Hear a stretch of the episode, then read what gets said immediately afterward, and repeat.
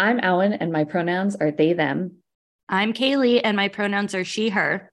And my name is Danielle. My pronouns are she, her. And you are listening to Target Snarket, a weekly podcast from Broad Digital Consulting.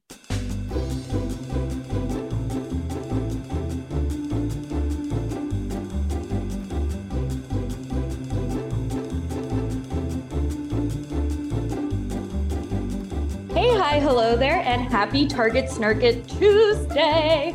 I am the creative divinity and digital gremlin, Kaleigh. And I am the broad project manager, Abhainn. You're the worst. Listen, I can't. You can't force it's your first creativity. if this is your first time listening in, thank you for joining us, and we hope you enjoy our thoughts. And if you're joining us again, welcome back, and thank you for not getting tired of our voices. Um, please make sure to like and subscribe to wherever you're enjoying today's episode because we need to feed the engagement monster, please. And thank you. Thank you. Danielle's not here again. the boys are back in town. Boys are back in town. Uh, we have the reins of today's episode yet again. Um, so we hope you enjoy our time together, and maybe someday Danielle will come back to us. Yeah, she's at war right now, so yeah. I have her I have a photo of her in a little locket um that I look at every day Look- after I I look out my window, my little widow's peak. I just hope and pray one day she'll come. uh, now, before we get in the meat and potatoes of today's podcast, I wanted to talk about something that I read on the internet today. Um, so it- I saw it on LinkedIn first, and then I kept reading. But uh, TikTok just announced a new feature that will be rolling out in the coming weeks that will automatically limit the screen time of people 18 and under to 60 minutes a day. So that means teenagers, they'll hit the limit and then they'll be asked to enter in their passcode to keep watching. And yes, by the way, uh, they can entirely disable this feature, teenagers can. And if they do Yeah. so and they spend more than 100 minutes on TikTok after disabling it, they'll be prompted to set a new limit. So this is a part of a new update for their parental controls that they're calling family pairing. And on the app, uh, it's presenting parents a dashboard of your children's time spent on the app. I haven't seen anything about what they're watching, which is good, but how often they open it, details of how much they are spending during the day and night. What are your thoughts on this new update? This is so big brother like in Yeah. so so many layers of it but it does make sense i'm just thinking about how they asked for everybody to verify their age remember we talked about that in Yeah. our newsletter like maybe a couple months ago when that was rolled out i feel like this is like good pr for tiktok in a way like i understand the effort here and like um social media and kids is like such a hot topic Mm-hmm. and like I'm not a parent, so take this with like a huge salt lamp, but like I feel like if I were a parent, I would rather have a conversation with my kids, me, not TikTok, you know. That's true. Yeah. These like little humans with like real life brains that we're teaching about life, love, and the Lord above or whatever, and explain like setting personal boundaries, like boundaries for yourself with yourself, if that makes sense. And like maybe this tool like will help aid that in a way, right? Like, oh, hey, you can use TikTok to set your own boundaries, but like I why put that on TikTok first of all? Mhm. it being automatic is like annoying and kind of easy to disregard and like couldn't you just have that conversation like i notice sometimes after you spend lots lots of time on your phone you snap at me and it hurts my feelings is something bothering you that you see online that's like one option or like i miss spending time with you with you like could you dedicate an hour after school with me like there's just so many other things other than like monitoring and limiting automatically a kid's Yeah. time on on TikTok and it feels like more of an opportunity to like engage with your little human on a subject that's really important about being a human Yeah. Uh, am i making any sense i feel like i'm like rambling No, no, no. like, I think that makes total sense of absolutely like our parents just not wanting to talk to their kids about like you're spending a lot of time online. It's not like necessarily a good thing to be online. I think my biggest thing is, you know, we grew up when we were younger of having MySpace and Xanga accounts, but my parents were never the parents that were like, I need the password to anything that you create. And I know there were people that would take advantage of that scenario of your parents like trusting you online. But when I started, like, first of all, the first thing my parents would do as soon as I acted out as a teenager was take away my technology, which Yeah. I think that's the best thing to do. It's like take it away and be like, look, there's things outside of it. I know people will complain that it's like their property or whatever, but I think that's honestly better than this weird dashboard of being like knowing every minute your kid is online. Why? Yeah. And that just seems like it's going to start an argument first rather than a conversation of Yeah, like, you're like- spending too much time online. And like, have you, I don't know if your folks ever read your diary as a kid, but like mine did. And like, I, I am 35 years old and talking about it on a podcast. Let's just mm. say that. Like, Yeah. and it has that little bit of squick to it. Do you like that? That references episode something. One. Episode one, good no plug. episodes. Sorry. No, I think, yeah, I just, I think your kid needs to have their thing. Like if they're on TikTok, or I think you should be able to see what they're posting. Um, I don't think they should like block you in any way, but having that extra layer of like being able to see all of that. Or, un- I mean, unless it, if you're going to be quiet about it, like if I was going to be a sneaky parent, I would just be like, oh, my kid's watching a lot of TikToks at night.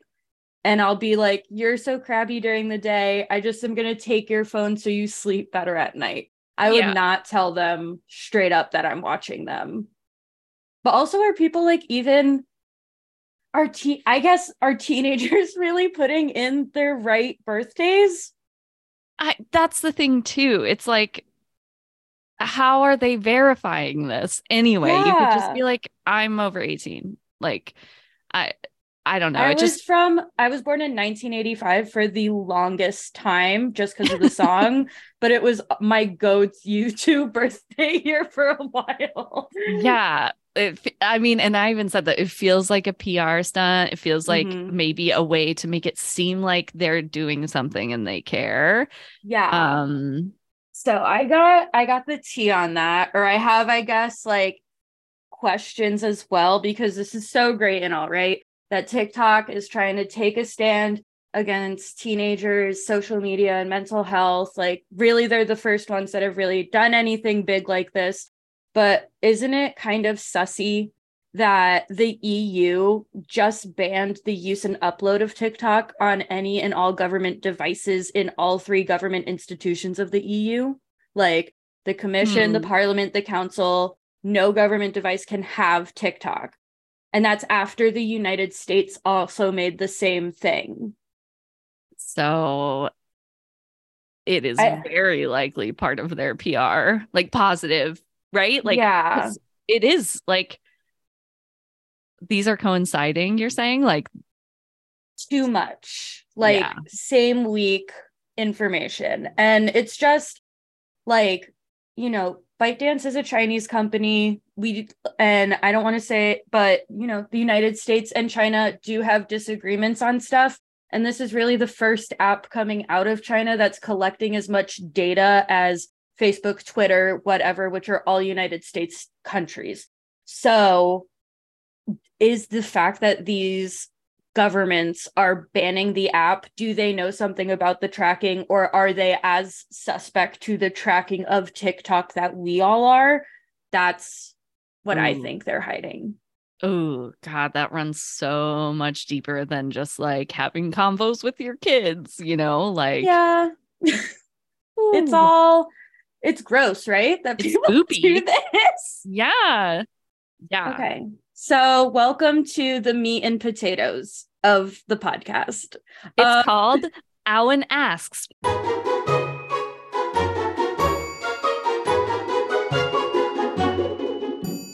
Alan, explain what we're doing. today. okay, okay. Essentially, we were like, oh, we are we we don't have dad around. We're free to do podcasts on our own. We're like, what should we do? And I am less versed in the digital marketing space. I tend to do more project management. So I know that stuff, but I don't know it as deeply as Kaleigh.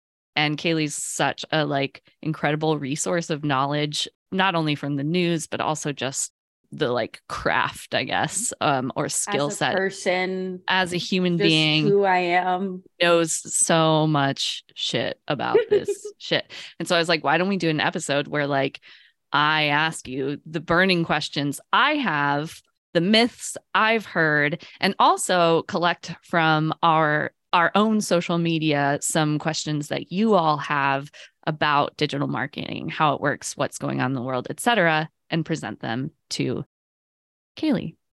Yay. So welcome to Abhainn Asks Kaleigh Questions. Wow. Yay. alliteration. okay, so anyway, yeah, I put this out on my personal social because I am a ridiculous person. I got a large portion of responses that were also ridiculous. Like I got two. So it was humbling for sure.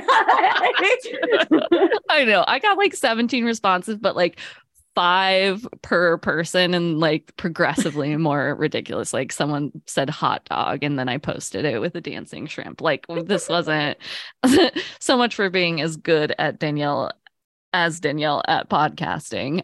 it's fine. We're But- we're the looks of the podcast. Yeah, we are. So I got a lot of interest in Yeah? Al in Al Gore's rhythm. Can he indeed dance? Do you know the answer to this question? this is supposed to, this is supposed to this is where you insert a witty response. Oh my god, I was just I saw Al Gore, but I didn't read the rest of the question. Um, does Al Gore have rhythm? No. There's a reason that he was with Bill Clinton, who was the sex man. It was to distract from the dad dancing, but you know, he did create the internet, so we Right. thank him for his work there. Thank you. Thank Thanks, you, Al. Gore. listening. There's a reason he wasn't on Dancing with the Stars. But anyway, more seriously, I think the algorithm is like this mystery thing to us Yeah. plebes, you know?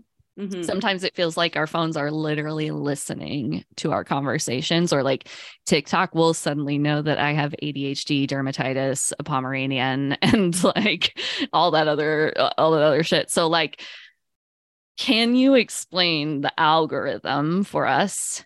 Do all platforms have different ones? And like, why does it feel like things I talk to people about at brunch suddenly show up on my phone like an hour later? Like, is my phone listening?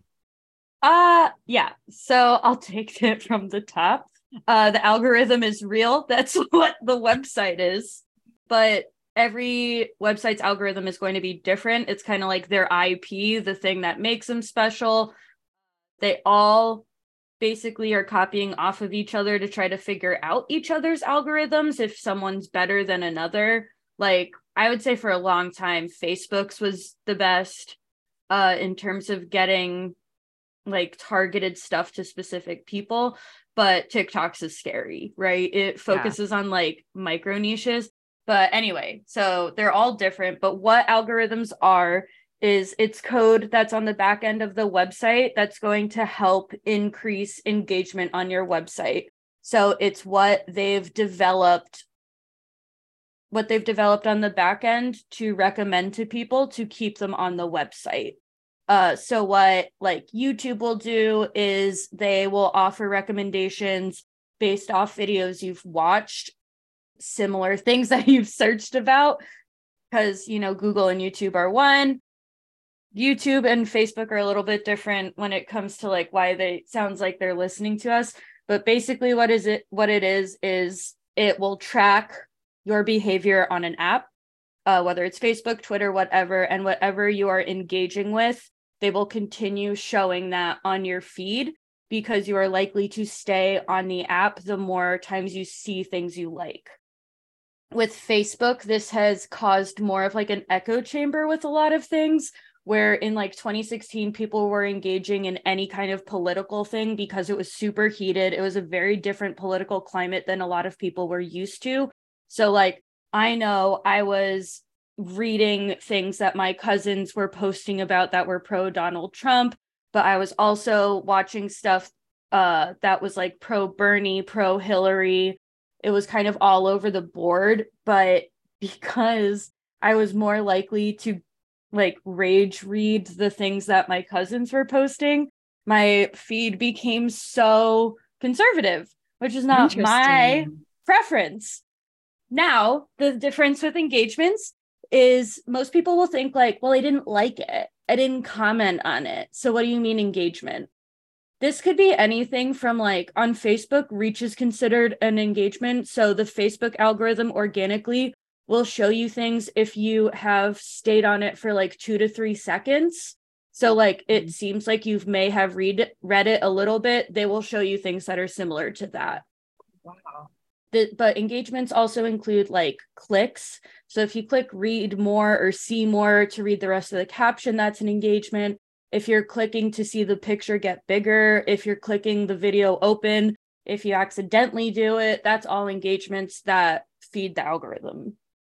Did like did Facebook come up with this when they create? Because uh, were you on Facebook before the news feed? I remember when they created newsfeed, and I was like, "What the fuck is this? My whole world Yeah. has changed." Like, did they create algorithms, or is That- that, I mean, they created the Facebook algorithm, uh, which I mean, I guess it's kind of the first time that a social network really had that news feed feature because, like, MySpace and Xanga, you really only were following people and you only saw people's pages. So it wasn't like you were seeing new stuff all the time. It was like what message board responses or like whatever.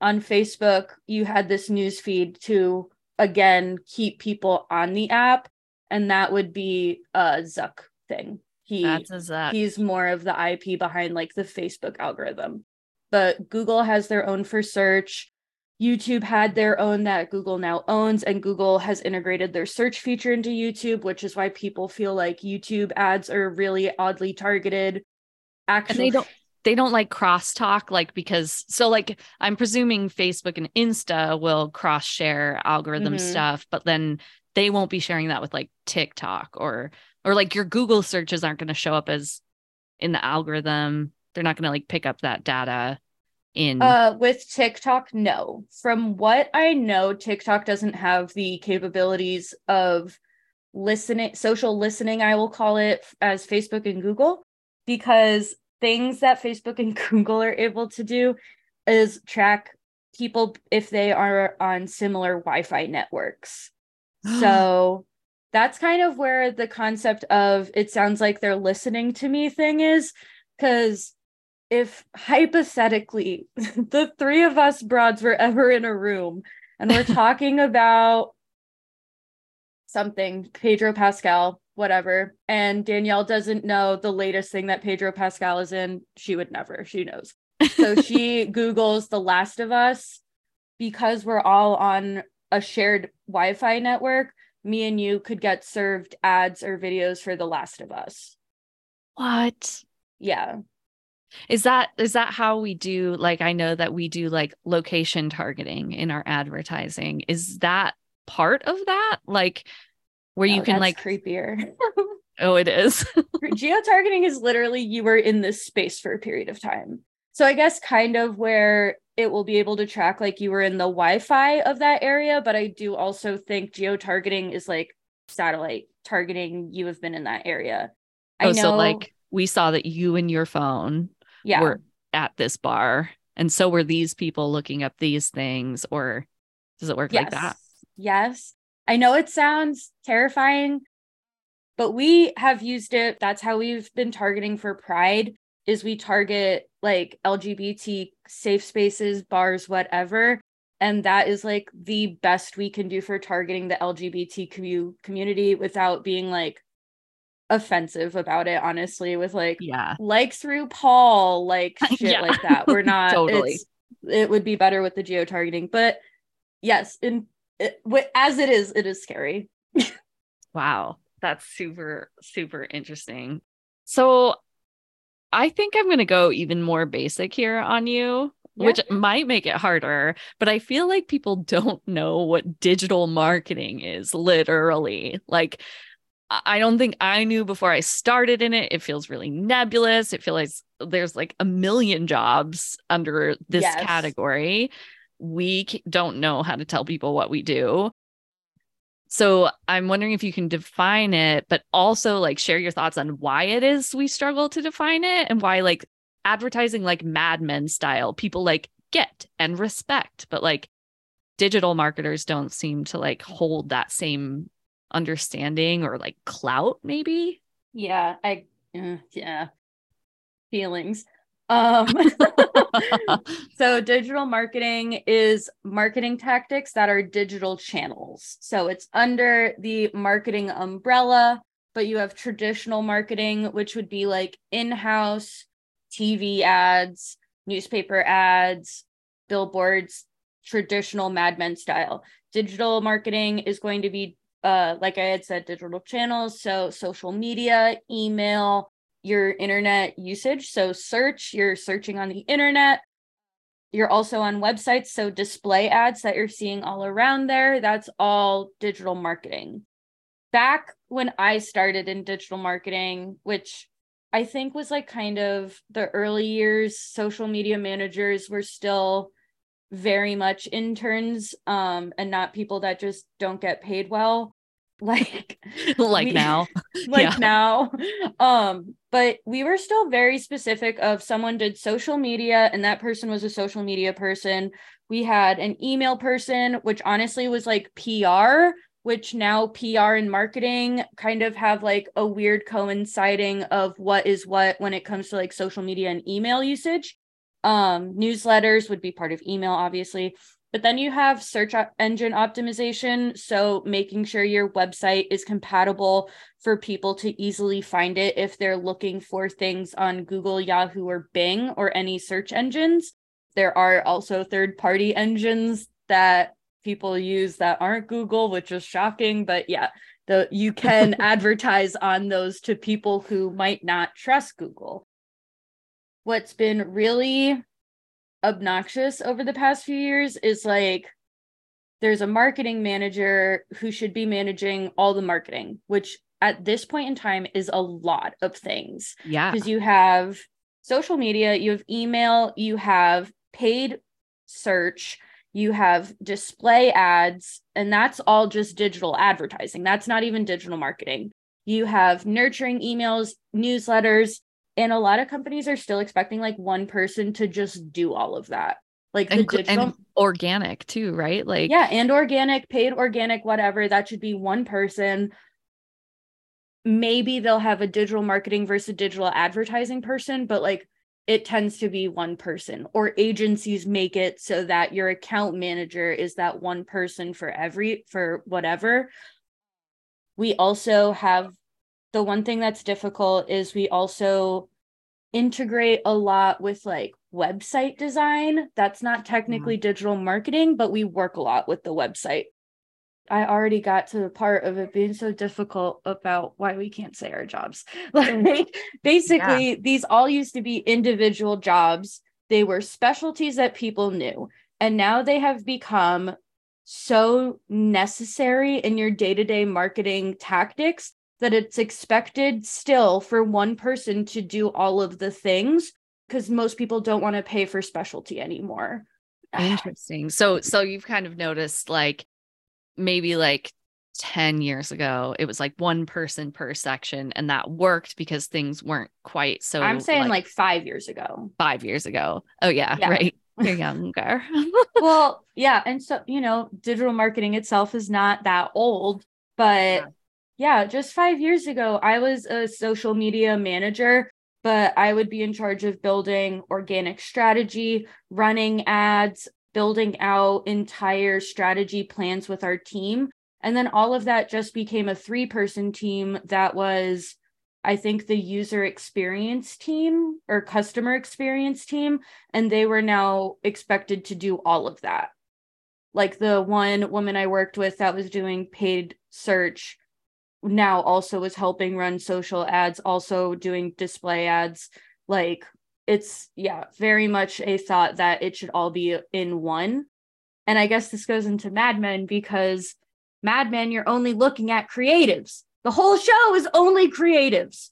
It oh would be god. only people making ad copy and graphic design. That's the only people you're seeing. Well, you have the sales team, you have the accounts team, Pete and Ken, you know, they're keeping things running. But Don is just a creative Can you imagine? to have to be That- able to speak to clients that way And then without to- them being like, I don't get it. And just to do the creative portion. Like, I mean, that sounds incredible. But instead, you're right. Like, and it's almost, it's like to people I notice maybe, and, and correct me if I'm wrong, but like the value around strategy Like, Mhm.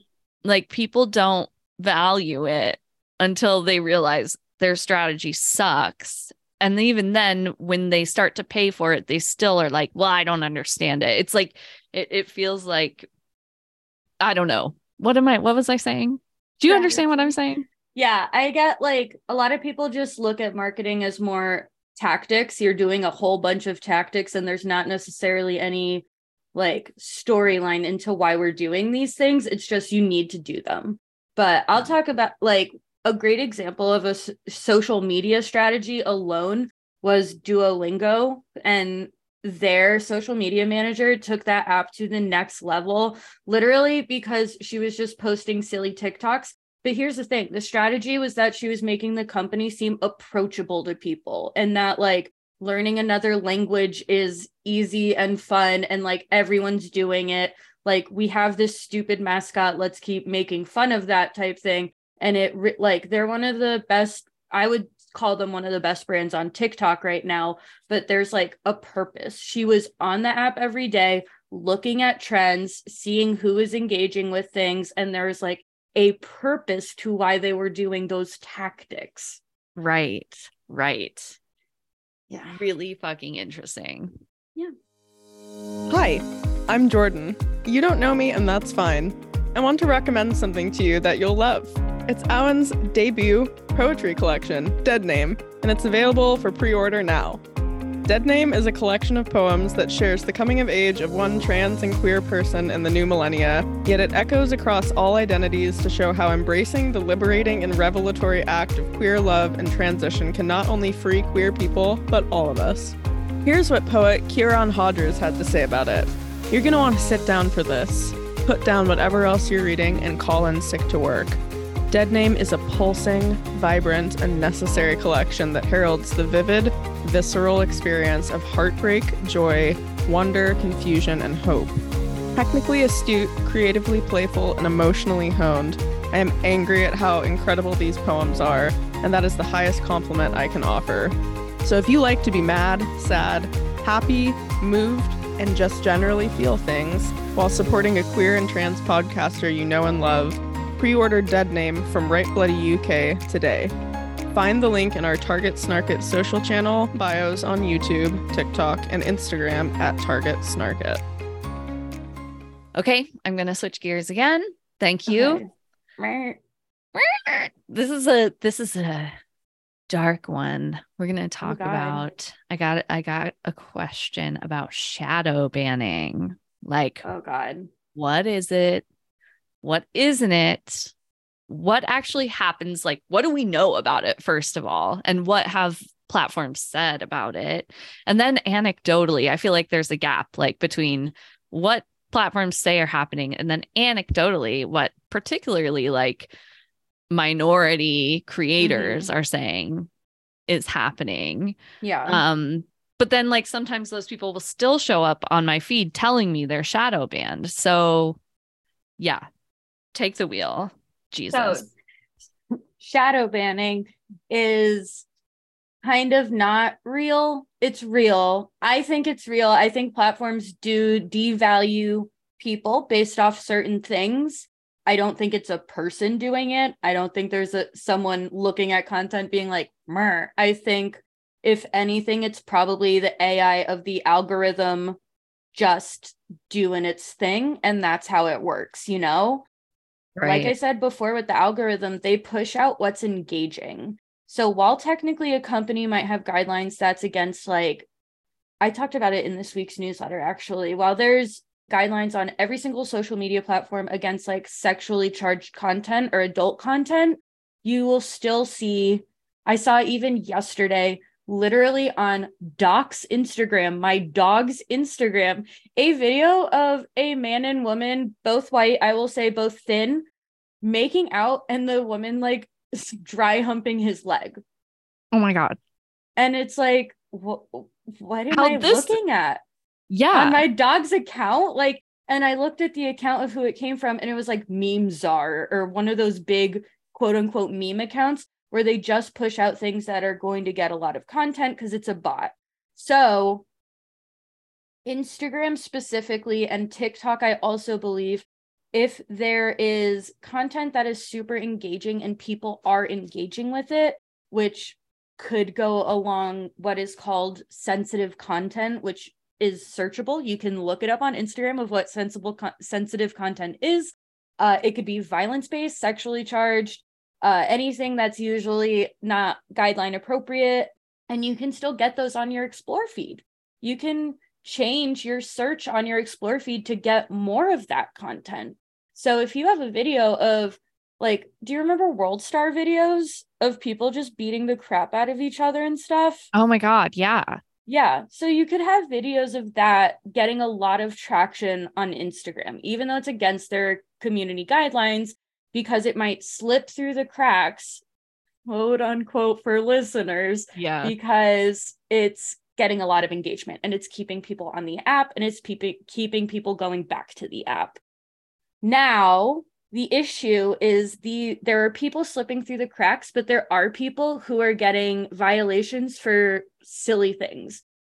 For example, a lot of the marginalized communities would be women of color very specifically are affected by this. LGBT accounts could be trans men, trans women, just lesbian, gay, whatever.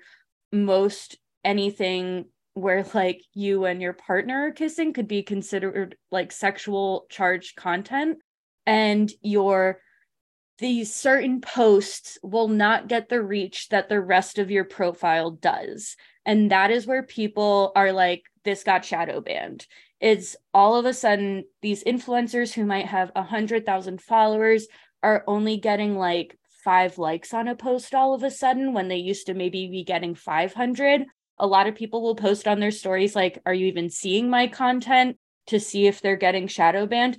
I know an influencer out of jersey city miss giggles uh her account was deleted uh, ultimately for a period of time because she's a plus size foodie she takes pictures of a fat body and you know sometimes she has lingerie oh my god she's killing it she's beautiful Amazing. but like Follow, follow, follow. but also like it would just be her eating food and all of a sudden it's like this fat woman eating a pizza is sexually charged but every other food influencer is doing the same content Well, and that's I think what is so interesting is that like some things get pushed through and not flagged. hmm It's who does that is like the question. And so you're saying that like this is almost modern monitored by AI, which Mhm. I find interesting because we've had a lot of conversations about AI that gets thrown out and then within hours it's racist, sexist, Mhm. fatphobic, homophobic. yeah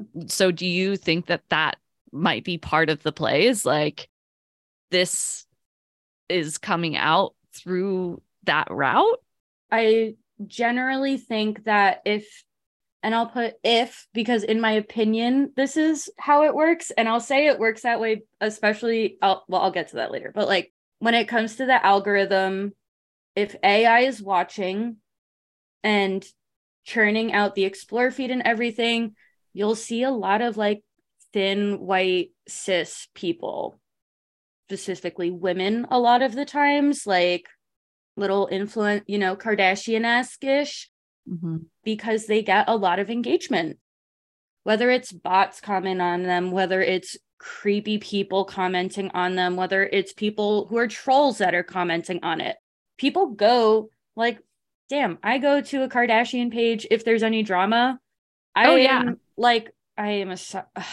even when Kanye posts something crazy, like I will go to his page and be like, I need to see this with my eyes. Not great. It feeds him into your algorithm, which you should not do.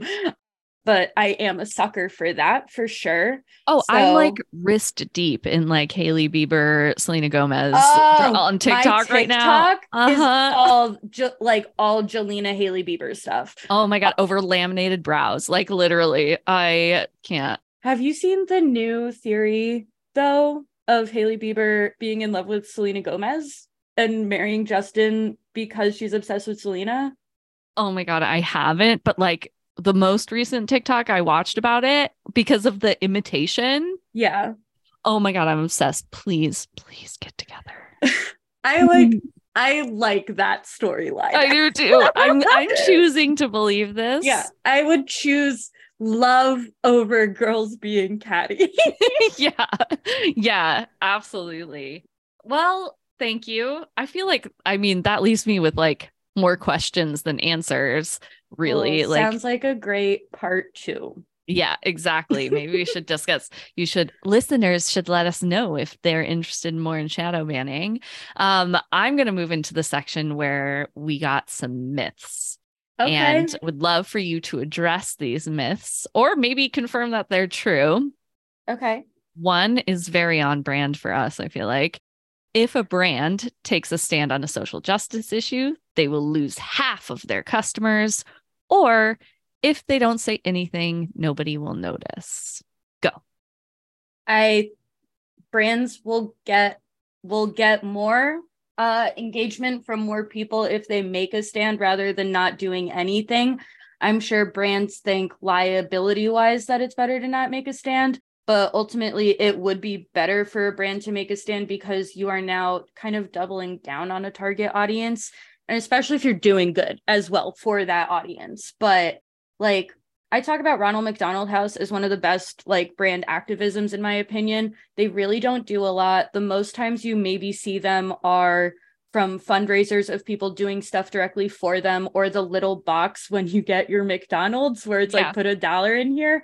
But they are so known within like they provide housing for children or for the families of children who are going through cancer treatments or like life-changing surgeries. And so like they're providing just such a big service to people that hospitals tell them to go to the Ronald McDonald House. Like they're where they will point them in that direction. And I think that's more important than like a vodka brand doing queer bartending for fun, For fun. for funsies. um, okay, you ready for myth number two? Yeah. Reach ads are the best way for me to reach a lot of people all at once. I mean, yes, it is the best way to reach a lot of people all at once. um, is it the best use of your money? Absolutely not. There, you cannot do anything once someone has been reached. You can get an estimate of how many people were quote unquote reached, but there you cannot retarget anyone. You cannot be like, oh, anyone who reached me, follow my account. No, you lost their information. But yeah, no, it it gets you in front of a lot of people at once. but then nothing from there. Does it work from like, oh, uh, say like an awareness perspective? Like, are there times when you do want to use reach as your KPI or whatever? There are times uh I would use reach if you have a list of people that like if you have an email list and you want to get a specific message in front of a specific group of people fast, I would consider it. But unless you're like the president trying to get a nationwide message out to the people, there or Mark Zuckerberg telling people about an update, there's no reason for it. What about boosting? How is boosting something different from Because you know, this is how they I'm get like angry, but I know this. well listen like it i i just remember when i was a small business owner and i was on facebook it was more of the platform and they would just be like they were pushing boosting posts Yeah. down my throat they were pushing boosting posts down your throat because it's easy. It is so it's very simple to get a boosted post out. Yeah. I used to use it. I used to boost posts um, when I was a college intern for the Susan G. Komen Foundation for their Walk for a Cure for Mother's Day. I only knew like boosting a post before I met Danielle. That is fine. It's fine if it's all you can do. But if you are a business that is trying to reach a specific group of people or have a specific like objective in mind of like you want to generate leads. You want people to go to your website get into ads manager. That boosting is not going to give you the tracking cap or the targeting capabilities. It'll give you a third of the tracking or targeting capabilities that ads manager will give you in terms of uh, zip code targeting, in terms of uploading an email list, interests, job titles. You will not get that in a boosted post. and do you feel like the little bit of effort it might take i'm presuming you you're going to say yes to this but the little bit of effort you might take to go into ads manager figure it out and put something out there would be worth it versus just boosting something Well, no, I didn't. um, I you're think like you're like hire somebody to do honestly, if you're really expecting a lot to come from your Facebook ads, I would hire someone. It's so it would be worth it to hire someone to run your ads because ads manager can get difficult. I have like high level developer knowledge now because of like pixels and stuff. And so it can get very complex. It's just, it's that complexity you kind of want when you're like, oh, we only, we're like a small accessory shop that is only for people who like urban outfitters or like free people and things like that. I think that leads really nicely into something I wanted to talk about, which is small businesses. Like in general, I've worked for a lot, I had my own, Mhm. and getting small business owners to understand the value of like digital advertising, social media, and invest in it is like often, like, to be frank, pointless in my experience. Like, but I Yeah. did like when I owned my own, the efforts I put into social media, for example, like really did pay off. I felt, That but I rarely- happy to hear. yeah, no, definitely. Um, and I worked with Danielle actually at the time on an itty bitty like little posting calendar, you know. um, but I rarely had the time was a huge thing. yeah. And um the the budget, I rarely had the budget. Mm. And when I worked for other small businesses, like tracking, like especially organic social media's impacts to the actual bottom line for the business was really hard. Like it was hard to convince people of its value. So Yeah. I'd love to know like your experience with this, your thoughts on small businesses and the value of digital marketing for them. And like, can you do much with a small budget? How small is too small? How much effort is too little effort? Like, and you should just like get off social media, media altogether. Like, what do you think? So when it comes to I started with a lot of small businesses. Uh I think one of them was like an e-commerce lotion company and the truth of the matter is when it comes to advertising, if you don't have the time hire someone. The budget you only need I would say max $10 a day at minimum when it comes to Facebook, one to two dollars a day to run an ad that Damn. can give you, yeah, to give you a large, like to give you a huge following, a fo- uh, reach that you can re-engage with. Like you don't need that much money. I was running multiple, like a full marketing funnel of awareness, consideration, lead generation. I would run a full funnel campaign for $300 a month back in the day uh to be Like able as your management fee or as the like for ad spend ad spend. And then, but uh, is the for the management fee, can that get kind of pricey or? Well, yeah, because like digital marketers know your worth and you're worth a lot. Yeah. Like, so management fee is where a lot of people are most where small businesses will pay will be the management fee. And that tends to be why they don't work with someone is because they don't see, well, I'm putting in $300 plus paying your, let's say 500 a month, like management fee. I'm not getting as much ROI, but it's because like $300 is not going to give you 600 in revenue, but it will get you people to your website. It will get you a following on social media and it can get you at least like 5 leads a month minimum. Like and That's solid. That's a lot of stuff that you can use, you can reuse and but it's very I don't want to bad talk small businesses at all.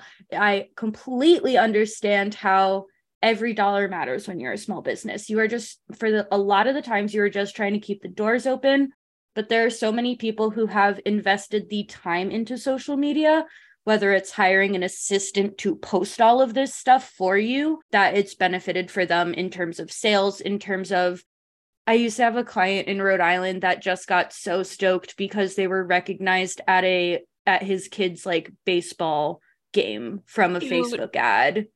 And he But- was like, We're doing it, man. Like, We're big time. Well, and I think too, like it's hard because small businesses, they don't have like, and this isn't down talking, it's like the sophistication of the sales funnel, of the Mhm. data tracking, of all of these things that could tell you social media or digital marketing's working. They don't have that. They just have Mhm. in their little heads as a business owner what they think the impact is.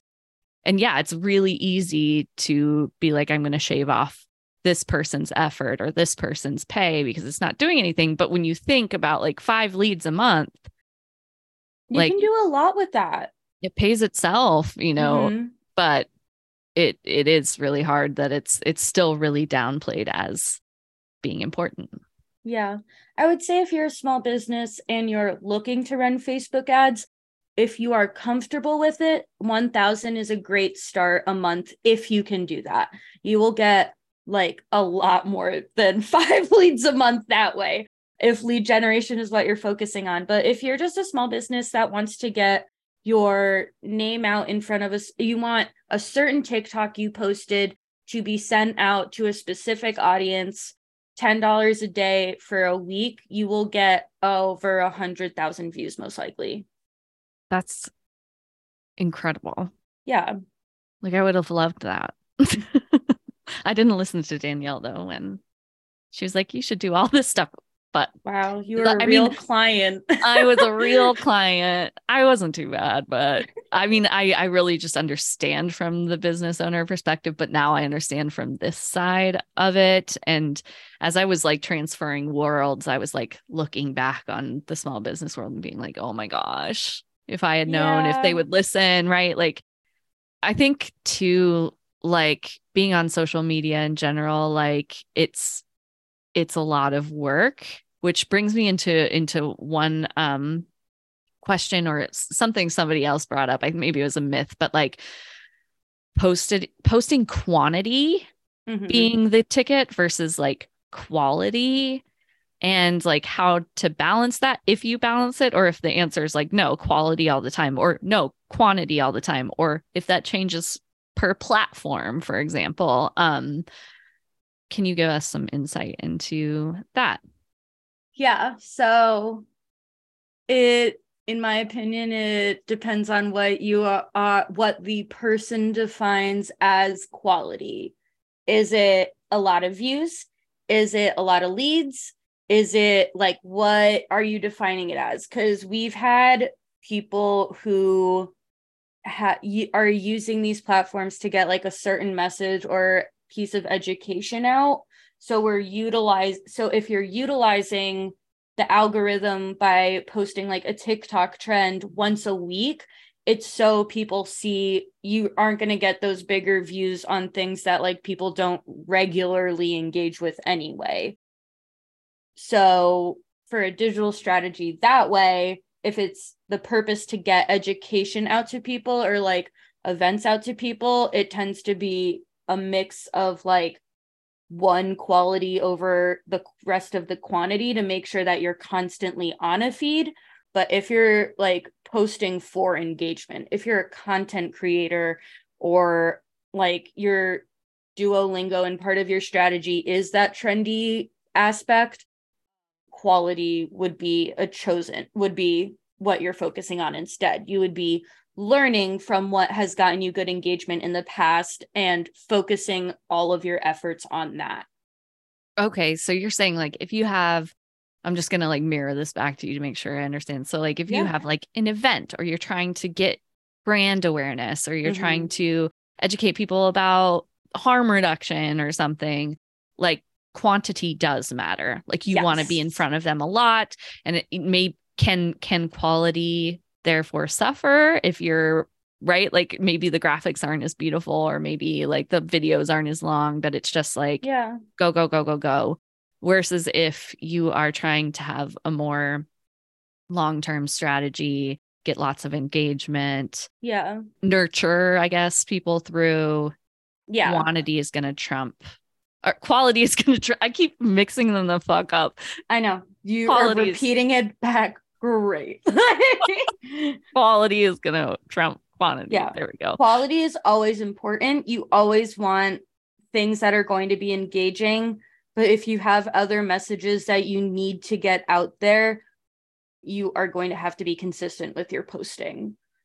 yeah to put it in like influencer terms, like it, the D'Amelio sisters, they were posting dances to whatever was trending and they would post every day. But that was because their goal was to hit like 10 million followers. Is that your goal from it all? Then, yeah, only post those high quality dance videos because that's what your goal is if your goal is to get sales and stuff, but also like edu or not sales, like donations, education, things that's more brand awareness, or just like, hey, we're here, like you have to be consistent with your posting or you will get lost in the sauce. That's so interesting because I remember you've spoken to clients about this before because we've had clients be like, I want millions of followers. Followers are the thing. We Mhm. want to get followers. And you kept being like, yes, followers are great, but it's not the thing. What Yeah. you really want to do are reach these people in this particular community and get them to do this thing. And that doesn't necessarily mean 10 million. It's going to be the ticket might, or yeah, it might not be 10 million people you want to reach them. Yeah. So is there a way in which like someone could try and reach 10 million followers and still not like they could reach that goal, but then not actually meet their actual goal? Uh yeah. I mean, if you're I it's actually a really big trend now with small businesses to the extent that it's getting cringy in my opinion of uh literally social media interns using trends to be like I work at a car dealership and my boss wants us to go viral on TikTok and it's I like sent that to you. I sent one to Oh, you like yeah, you yesterday. yeah, that was it. The auto shop with the weird fucking Yes. Yeah. I also saw another one of um a someone on the boat where it's like a boat just slowly going through on in a green screen. And it was again for a car dealership. Like it has here's the thing. Yeah, people will look and be like, oh, it's a car dealership in Kansas. But does that matter if it's people in Boston being like, oh, this is a car dealership in Kansas? No, like, and I didn't, it didn't make me follow them. It didn't make me like, I didn't even check where they were. So that's a really, really excellent, excellent point. And like, to that point, I think we have had clients want to work with influencers and they kept shooting for these influencers that like were huge and expensive. And there were local influencers that were less expensive and probably more, um, in tune with their target audience yeah. and that was like a battle we've we've had to have before I've too. had that battle so many times. Everyone wants the Kardashians. They want, you know, whoever is big in the moment right now or who they think is big in the moment. But it's like, is that who you're serving? Is that who is coming and doing the programs, buying the pizza, doing whatever? Like, no, there'll be more trust, especially because influencer marketing is about trust. And I think this is totally something we should Oh, talk yeah. about soon is like trust if it's going away or not Is that degrading? yeah, Yeah. but that's what the whole concept is is whether i won't trust a kardashian post like i Mm-mm. if they're all just promoting each other now maybe back in the day i would but like now it's oh this is like someone who looks like me or has similar opinions or needs as me and it's working for them that's what i want and that might be someone that was only like 10,000 followers Yep, absolutely. Well, that's it. Those are all the Oh my myths God. questions that so that is our pod it's it. we, We, did, did it. it. Oh my gosh. We're Thank so you good. so much for tuning into today's episode with Abhainn and I. I hoped you liked it. We busted myths, we talked shit. It was great. It was so good. Yes. Well, we hope you learned something new today and made you have a think about something, or maybe you just like really enjoy listening to us speak on your daily commute. Which would be a first. I've never heard people like my voice. So um, be sure to like and subscribe us on YouTube to watch our faces, like us on Instagram and TikTok for our highlights from our episodes. Uh, memes, I make memes, they're fun times. Uh, Fun. Let us know if you agree or disagree with what we talked about today. I mean, it's pretty all over the place. I mean, there's some people that are going to have really strong opinions. And guess what? We want to hear those opinions. Sure If do. yeah, if you disagree with us, tell us in the comments. Give really give it to us. Um, just kidding. Be nice, please. We are so Please. gentle. We're, s- we're like super sensitive, actually. Like, not that sensitive. It's fine. Keep feeding our super sensitive algorithm monster. And yeah. okay, bye.